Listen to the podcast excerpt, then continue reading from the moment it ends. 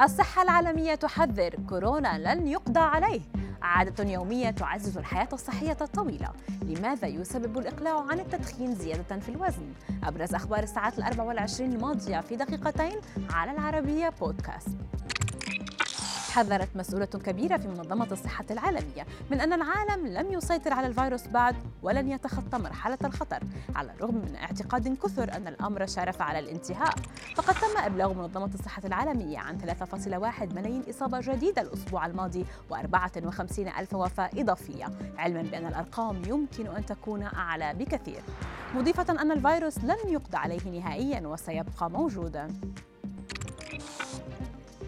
وجدت بعض الأبحاث طرقا جديدة لتقليل خطر الإصابة بأمراض القلب والأوعية الدموية. لا تستغرق أكثر من أربع دقائق ولا تنطوي على مجهود أو تغيير ما نأكله.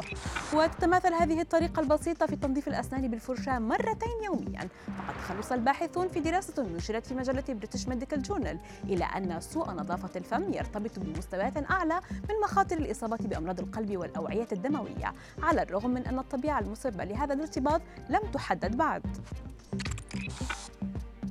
إذا أقلعت عن التدخين مؤخرا ووجدت أنك تتوق إلى المزيد من الحلويات والأطعمة الدسمة فاعلم أن هناك سببا حقيقيا لذلك. فقد كشفت نتائج دراسة حديثة إلى أن عقلك يمكن أن يكون السبب وراء اشتهاء المزيد من الأطعمة المصنعة لأنها قد تملأ الفراغ الذي يوفره النيكوتين. فمستويات التوتر يمكن أن تزيد من حب الشخص للأطعمة التي تحتوي على نسبة عالية من الدهون والسكر. قد يكون المسلسل الكرتوني المعروف باباي قد بالغ بفوائد تناول السبانخ ولكن دراسة حديثة كشفت أنه ربما كان محقا. فقد وجدت دراسة أن تناول السبانخ يمكن أن يساعد في منع تكوين الأورام الخبيثة خصوصا مرض سرطان القولون.